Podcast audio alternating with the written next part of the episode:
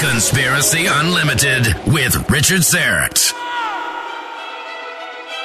On this episode, the titanic struggle between the globalists and the nation state, Trump versus the deep state. Trump represents that part of that deep state community in America that looked at this development and where it was heading, particularly after 9 11, and said enough is enough. This podcast is brought to you by House Carers. You know the feeling, that knot that materializes in your stomach as you drive away from your house to begin a two week vacation. But by the time you hit the highway, worries are running through your mind. Did I turn off the coffee pot? What if the house burns down? Well, thankfully, there's a cure for this same old panic attack. House sitting. If you don't have a neighbor to keep watch over your home while you're away, a house sitter can really help with your sanity and there's a company that can match you up with someone who will look after your home and more importantly, someone with whom you feel comfortable. House Carers has been securely matching homeowners with house sitters for nearly 20 years, and they have pet sitters too. Find out more at clearbroadcast.com. That's clearbroadcast.com. clearbroadcast.com.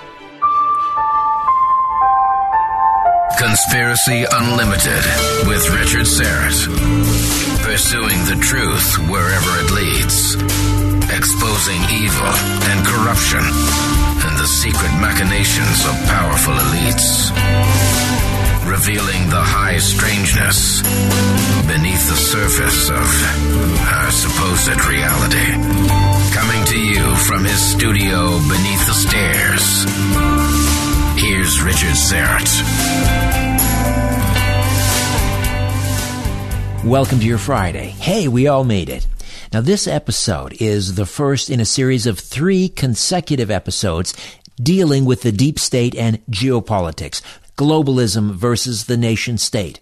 On Monday, Coming up next Monday, Paul L. Smith, the author of The Killing of Uncle Sam, The Demise of the United States of America, will talk about the deep state. Next Wednesday, Joel Skousen, the editor and publisher of World Affairs Brief, will join me to talk about the deep state and geopolitics. And on this episode, a most learned scholar, an Oxford trained scholar, Joseph Farrell is really at the top of the heap when it comes to alternative news and information.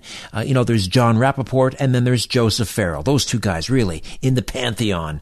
Born and raised in Sioux Falls, South Dakota, Joseph has a doctorate in patristics from the University of Oxford and pursues research in physics, alternative history, and science, and other strange stuff. His book, The Giza Death Star, was published in the spring of 2002 and was his first venture into alternative history and science following a paradigm of researching the relationship between alternative history and science, Joseph has followed with a stunning series of books, each conceived to stand alone, but also conceived in a pre-arranged sequence. The Giza Star, the Giza Death Star deployed, Reich of the Black Sun, the Giza Death Star de- destroyed, the SS Brotherhood of the Bell, the Cosmic War, Secrets of the Unified Field, the Philosopher's Stone, the Nazi International, Babylon's Banksters, Roswell and the Reich, LBJ and the Conspiracy to Kill Kennedy.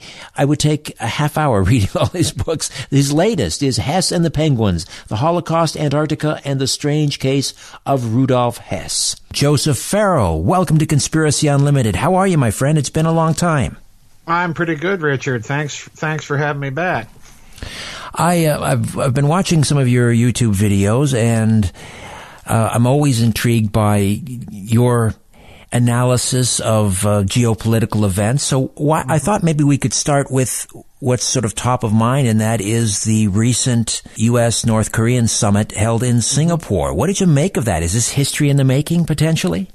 Well, I think it is potentially. Um, Mr. Trump is, you know, he's not a popular figure. I, I, don't think anywhere. He has his, you know, he has his groupies. I did vote for him, but it was it was more of a protest vote against Hillary Clinton than than a vote for him. Uh, at the time that the elections were occurring in this country, I I pointed out that both of these candidates were deep state candidates, but that Mr. Trump was to my mind, to my thinking, uh, a candidate representing a very different faction of the American deep state and potentially uh, something else as well. We'll get back to that. But but my reasoning was that Trump, being a real estate developer, very heavily involved in, in the casino business, was affected by his bottom line with Obamacare which really, if, if you were in this country and, and saw what was going on with the casino business in this country, uh, Obamacare absolutely gutted the, the casino business because people were simply afraid to spend money. They were afraid to gamble.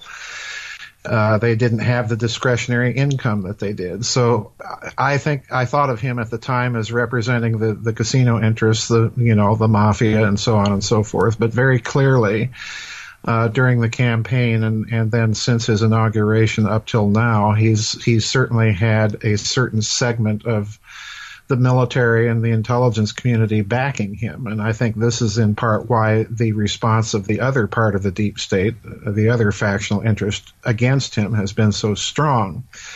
But there's something very peculiar about Mr. Trump. Uh, one of my website contributors recently wrote a blog about this. If you compare Mr. Trump and Mr. Putin and their speeches and what they've said about globalism and uh, the power of multinational corporations trying to get rid of, of the sovereignty of, of nation states, they're very similar in their outlook. And I think this is really what's playing into his summit now in North Korea because I think with Trump, uh, if if that reading of him is correct, and you know there's there's a lot to suggest it might not be, but there there is a lot to suggest it might be. If that reading of him is correct, then what we are seeing is someone who is uh, playing old-fashioned real realpolitik.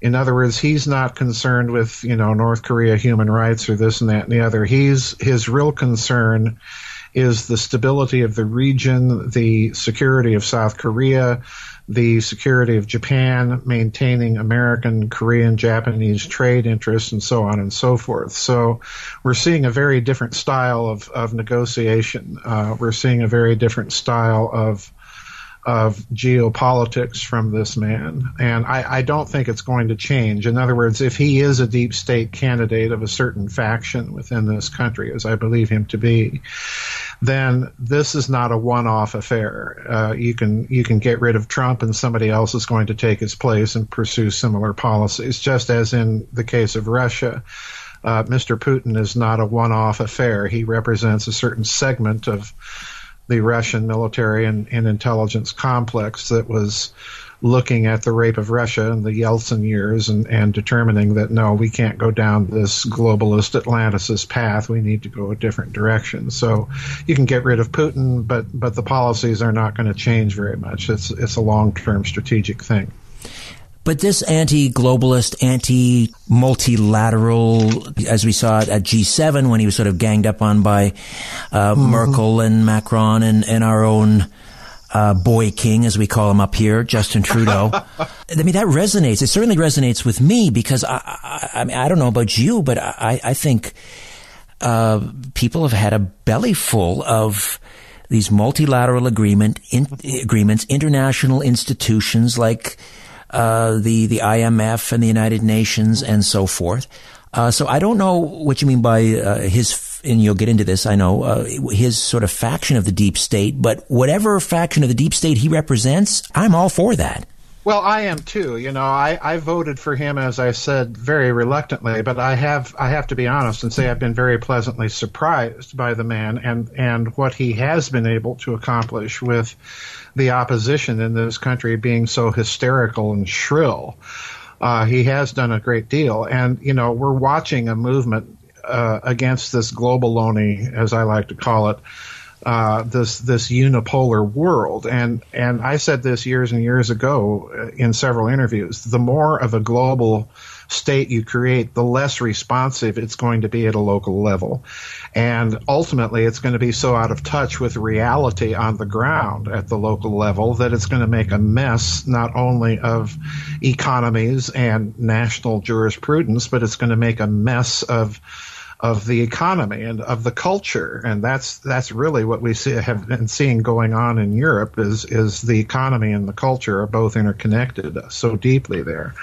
So yeah, I, I'm in total agreement with you. And one thing to add to this about Trump that's really interesting. I don't know if you've seen the uh, strategic study that was done towards the end of last year. It was a Pentagon study, but this was his administration's kind of uh, articulation of where it wants to go.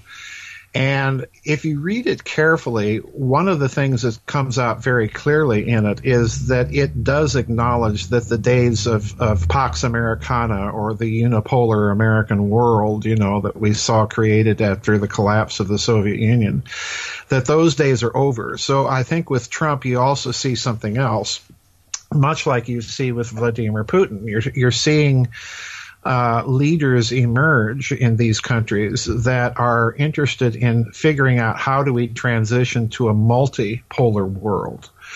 And in a certain sense, I think Russia and America, perhaps China, Japan, uh, you can throw into the mix there, are kind of leading that charge. We've got an upcoming election in Mexico where uh, Obrador, one of the candidates, appears to be of a similar mold in Mexico. So really, the holdouts here are in your country, France, uh, Germany, certainly. But you know, the Italian elections have have thrown the monkey wrench in the globaloney works, um, the Austrian elections, the Dutch elections, the Brexit referendum. Yes. There's this reaction. Uh, Hungary, Poland, certainly. Hungary, exactly. Yes, exactly. Uh, people, people basically have had it. If, if, if, if, if globalism means the, demise of their nat- national culture. And if it means rule by far off bureaucrats in Brussels or Ottawa or Washington or whatever, then I think, you, you know, people are making it very clear that they don't want that. I think also people are, are starting to wake up to, hopefully, mm-hmm. uh, and, and I, I'm a big fan of Jordan Peterson, mm-hmm. uh, up here in, in Toronto. Mm-hmm. Uh, and the idea that something that I've long subscribed to that one of the, the, the great existential threats facing Western civilization is not an external threat. It is internal and that is they are being churned out of mm-hmm. uh, universities and colleges, uh, these uh, postmodern cultural Marxists that, mm-hmm. that, that hate Western civilization, they hate Christianity, they hate mm-hmm. capitalism. How do you feel mm-hmm. about that? Oh, I'm in total agreement with you. I, you know, I say often to my uh, website members and, and in other interviews that, that there are really three pillars of, of Western civilization. The Judaic component, which gives us the idea of covenant, of contract, of individual responsibility, of rule of law. We've got Christianity with the idea of, of transcendence, beauty, the perfection of, of the cosmos by man, and so on and so forth. And then we've got the Enlightenment. We've got the humanistic component that that is, you know, in the position of being the the advocatus diaboli, so to speak, to the other two elements. It's it's the critical, skeptical component, and and this unique mixture of these three things that we call Western civilization. When you overemphasize any one of them, then that's when when the civilization starts to shudder and, and shut down. But you mentioned also something very important in this respect, and that's this cultural Marxism game that we've seen infiltrating the universities in your country, infiltrating the universities in, in this country, uh, certainly uh, in Western Europe as well. And this is this cultural Marxism game. This is coming from uh, in my opinion, uh, Richard, two sources. One would be Antonio Gramsci, the, the Italian Marxist philosopher that, that Benito Mussolini put into prison. Gramsci had the idea that, that Marxism was only going to work and be able to be imposed, not economically, but culturally. And out of this whole philosophy, then you get the Frankfurt uh, Critical School, Herbert Marcuse, um, Theodor Adorno, people like this that uh, many of them come to this country and ingratiate themselves at Columbia University, and the right. poison spreads from there. The family um, is a fascist institution.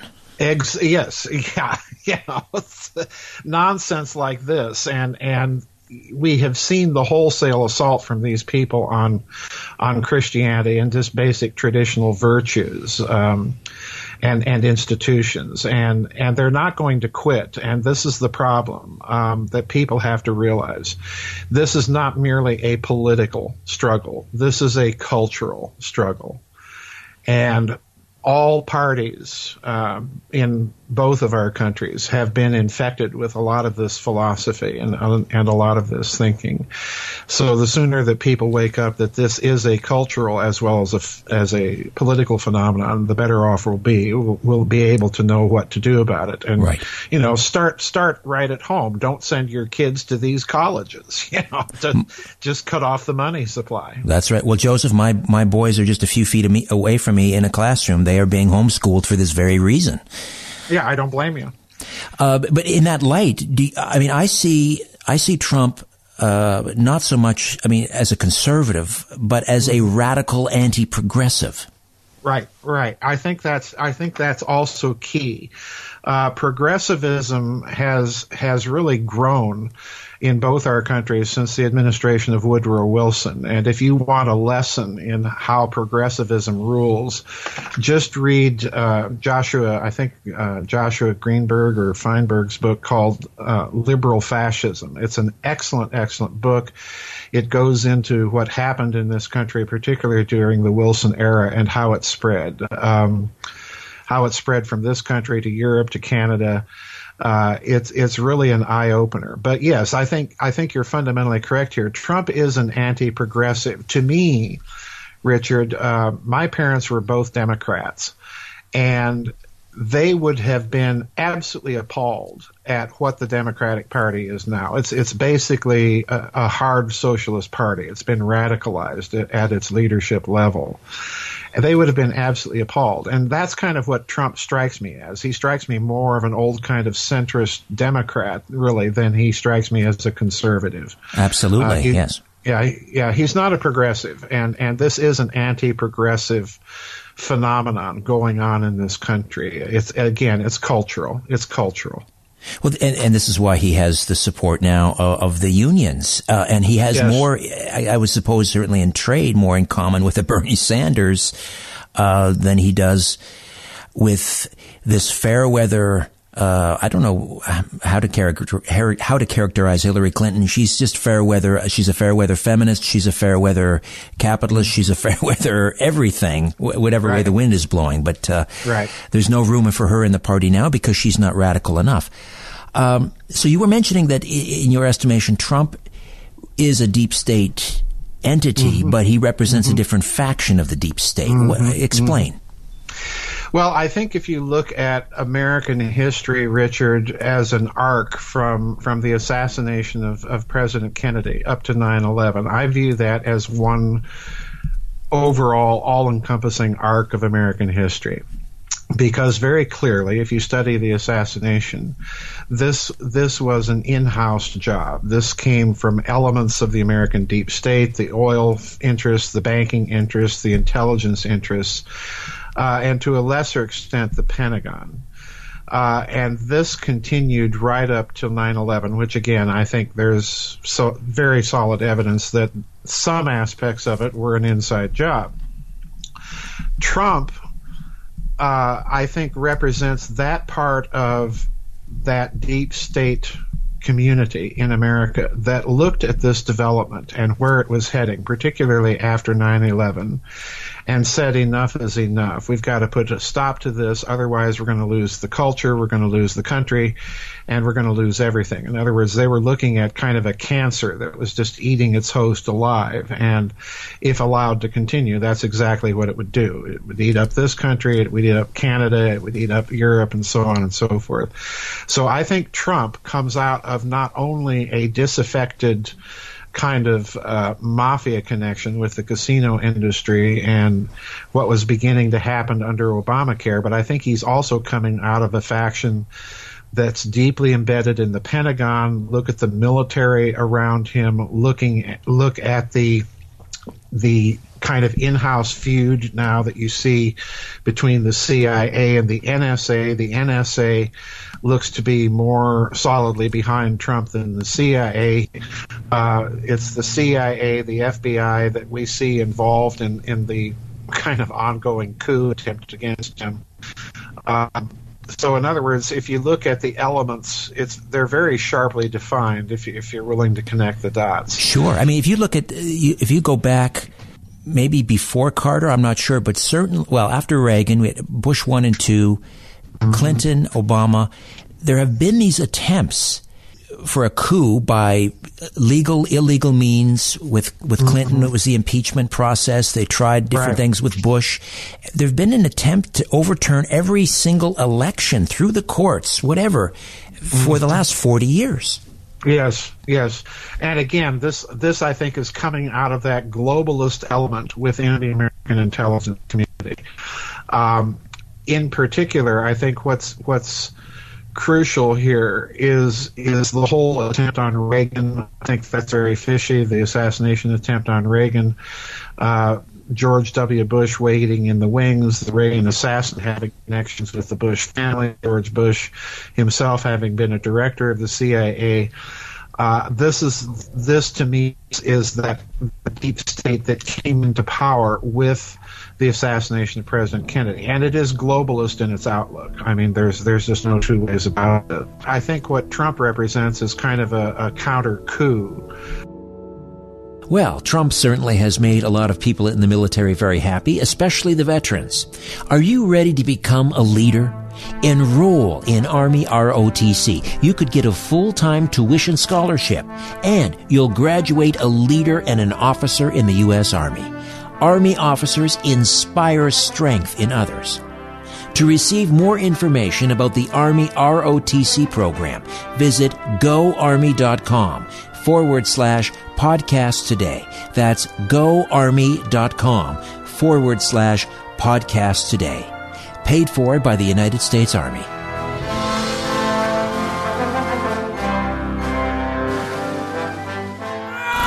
The truth goes through three stages. First, it is ridiculed. Then, it is violently opposed. Finally, it is accepted as self evident. Let me just read that again. I don't know what that means. Conspiracy Unlimited with Richard Syrett. The great author, researcher, historian, vlogger Joseph Farrell is here talking the deep state.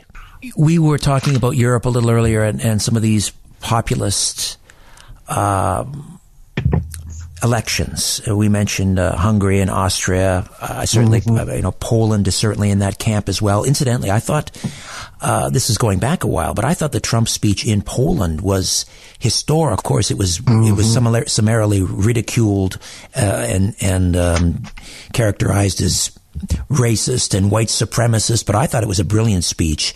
How, how did you feel about that speech in Poland? Well, I think all of his speeches that one in particular was crucial. But I think all of his speeches during the campaign, let's go back to the American campaign and look at two events that I thought were the defining events of the Republican primary campaign. The the first incident that clued me in that backing behind Trump was very, very serious and very deep was during that debate when you had all the candidates up on the stage, and President Trump zinged Jeb Bush with 9/11 truther comment. And I don't know if you remember that, but to me, Trump saying something that was straight out of the 9/11 truth community and dropping it like a bombshell on Jeb Bush. Bush's reaction, he kind of froze, he became flustered, he became nervous, and a couple days later he drops out of the race, uh, citing campaign finance difficulty. All right. What was the comment? I don't recall. I, I, don't recall exactly what the comment was, but it was something to the effect that yes, your family was involved. I mean, that was that was kind of the implication of the comment. And to me, that was such a stunner that he would say it and drop it in the way he did. And then a couple of weeks later, he did the same thing to Senator Cruz from Texas. Ah, yes, the Kennedy, uh, making the, the Kennedy, Kennedy, connection. Connect- yes. And those were zingers. And to me, Richard, what that indicated was that number one, he had some real research behind him that nobody suspected. And he was dropping clues that he knew exactly what was in the control files, if I can borrow Catherine Austin Fitts's term. Yes. Uh, on these people. Again, same thing happened. Within a couple of days, Senator Cruz dropped out of the race, citing campaign finance difficulties, and from that point on, it was a Trump uh, it was a Trump victory. Let me just ask you. So, sorry to interrupt, but let me ask you: Do you think there's any truth to the the claim that Cruz's father had something to do with the assassination? I do think that he was connected in some weird fashion to the strange goings on in New Orleans, which is what which is what Trump had stated. Uh, that seems to me to be fairly clear, and the way, the speed with which Jeb Bush and Senator Cruz dropped out of the election, and then Senator Cruz going on to actually man the phones for the Trump campaign. Ah, yes. You know, to me, that was that was. Uh, you know, the, the pièce de résistance. That was the ultimate humiliation. Total you know. capitulation total capitulation. So that indicates to me that there's some backing that those were messages, and you know we can we can get far worse with this uh, if we want to. But going back to speeches, again, if you look at the speeches that Mr. Trump is giving at the time, if you look at what he's been saying since, you can go by almost a point by point analysis, Richard, and compare them to some of the things coming out of Vladimir Putin's mouth.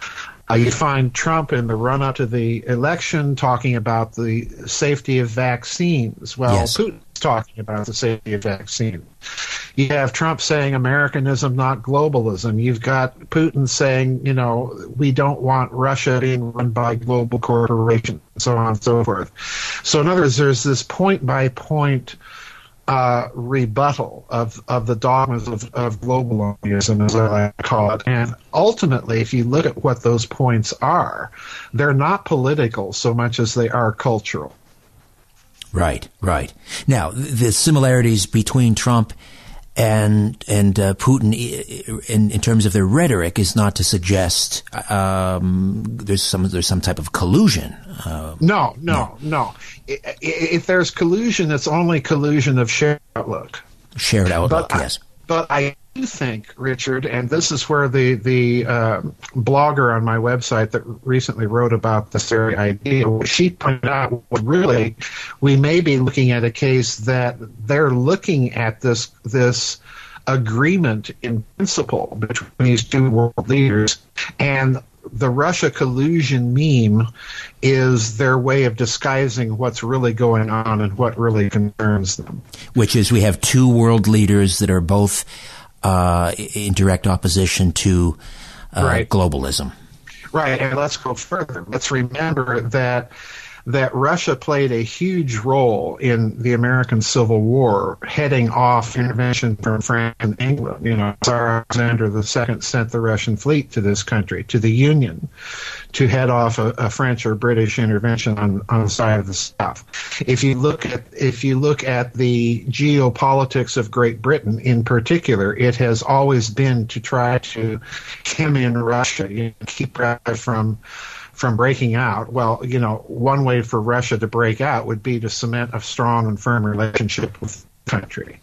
Uh, then it's all over for Europe. So I think behind the Russia collusion meme, if they're looking at these points of agreement between Putin and Trump and seeing the same thing I'm seeing, they're thinking we have to head this off now because there could be a geopolitical uh, consequence coming out of this agreement in principle about these things that we don't want. So I think this may be lying behind the, the Russian collusion meme. And again, I, I want to stress this is not my idea. This is uh, a lady on my website by the name of Kelly that, that wrote this blog and pointed these things out. And I think she she has, I think she has a working hypothesis there. Do you think then, because because recently uh, the Trump administration has reached out to uh, Putin again and and mm-hmm. basically said, you know, let's talk. Right. Uh, now that maybe finally they're feeling that the, the Russian collusion Mueller investigation is sort of in its final stages after 17, mm-hmm. 18 months, $17 million, and not, a, not, not, not only there's no fire, there's no smoke. Uh, so he seems to feel safe to make. Do you think? I guess what I'm asking is, do you think that that Putin could be a strategic partner? Because my former prime minister, who I had a great deal of respect for, Harper, recently on Fox, said that's a mistake. Putin can never be a strategic partner. What do you think? Well, I think Putin can be. Um, if, if cards played very carefully.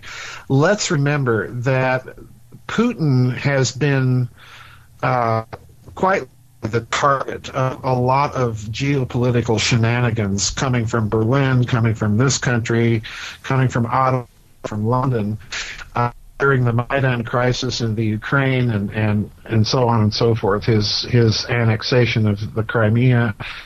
Uh, all of this, and again, if you look back to those years, it was Obama, Merkel, uh, Hollande, um, all in, in lockstep agreement along comes Trump, and he started talking anti again, you know, the same the same talk that Mr. Putin has been talking for ten years. So yes, I do think that there's a possibility of a strategic alliance, not necessarily an alliance. Let's let's let's re- rephrase that term. An entente. Let's use the World War One term.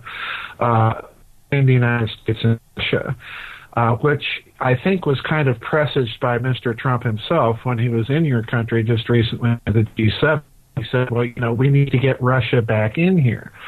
Well, again, from a purely realpolitik point of view, yes, we need to get Russia back in there because you cannot ignore one of the world's 10 largest economies. You cannot ignore, you know, the, the other major nuclear power in the world. So I think again, Trump has the right idea, and of course, the reaction from the globalist crowd was, "Oh, we can't them back." And again, I think it's this visceral fear on the part of of the European powers to prevent any sort of alignment between this country and Russia. Let me ask you just uh, in, in, a few minutes that remain. Uh, speaking of. Russia, um. Do you think Russia and Putin specifically was behind the poisoning of the former Russian spy in, in London? No, I, I don't. Um, for for a very simple reason. My own uh, my own investigation of that whole thing. The poison itself, uh, if it was a nerve agent, it was really a very poor nerve agent. You know, they're still alive and kind of under a kind of house arrest. If the Russians were going to use nerve agent to get rid of somebody, they'd be, you know, they'd be stone cold dead by now. Uh, I think it was a, in all honesty, to, you know, to create yet another blame Putin for everything. Uh, as I, as far as I know, the last time they did a chemical analysis of substance, the the chemical fingers are pointing to Porton Down, not not to Russia. But the other problem I had with that whole story, even before all these analyses of, of the material had been done, was that Russia simply had no motivation to do this. Skripal case, Mr. Skripal had been traded by Russia during a spy exchange, you know, and it's kind of an unwritten rule. If you're exchanging spies somebody, you don't turn around and kill the spy because you're never going to be able to make another exchange again. So I didn't see much motivation for Russia to even be doing that. Uh, I saw a lot of motivation for the West to be doing that and trying to pin the blame on Russia. Then there's the Babchenko uh, case. This Russian journalist, supposedly, uh, who was shot and killed in the Ukrainian capital, and again, all fingers pointed at Putin. Uh, and then he shows up very much alive. Mm-hmm. Mm-hmm. Yeah, I think I think they are trying everything to get rid of Mr. Putin. Uh, I think the, the the death of his chauffeur a couple of years ago in a car accident in Moscow was perhaps a uh, they're doing everything they can to get rid of this guy. But you know, I go back to what I said earlier, Richard. If this is the case, then it's telling me that Mr. Globaloni's analysis of the situation in Russia is very, very poor. Because if they, even if they did succeed in rid demand. They're certainly not going to get rid of the policies. Let's remember that he's coming out of the SI. He's coming out of the Russian intelligence community. And he is a product, in my opinion, of a strategic analysis that was taking place Russia during the rape of Russia during the Yeltsin years of where Russia needed to go. So in other words, you can replace Putin, but you're not going to be able to replace policy. Uh, that much I'm I'm certain of. Um, the the golden years of, of having Harvard endowment, you know, raiding Russia through the leader of, of Russia, aka Boris Yeltsin, those days are over. And let's remember that Yeltsin himself today because he's the one that mentored Putin into power. Right. So, you know, um, I, I just I just don't see this covert agenda working in Russia's case. And you know, the other problem here, Richard, is that two can play the covert operations game.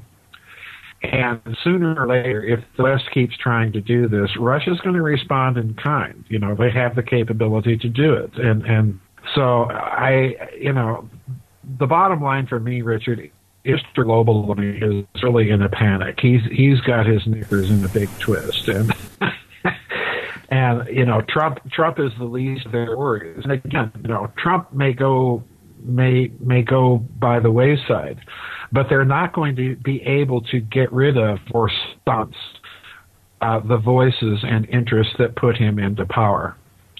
That's going to stay. Well, he may be a thug. Putin may be a thug. Uh, they may mm-hmm. represent a certain faction of uh, the deep state, but mm-hmm. I prefer this faction of the deep state than than the other. That's for sure. Yeah, yeah, me too. Me too. Here, here. Joseph, how uh, how can we catch you on YouTube? Uh, I do every Thursday a little kind of review of particular news stories that kind of catch my interest during the week. Uh, it's called News Views from the Nefarium. So they can just go on YouTube and, and Google that, or they can Google the Giza Death Star channel. Either one will, will take them there. And then my website, of course, is, is Giza Death Star, and that's where I do uh, my blogging and articles and things like that. GizaDeathStar.com and uh, news and views. Again, that's, did you say every Thursday?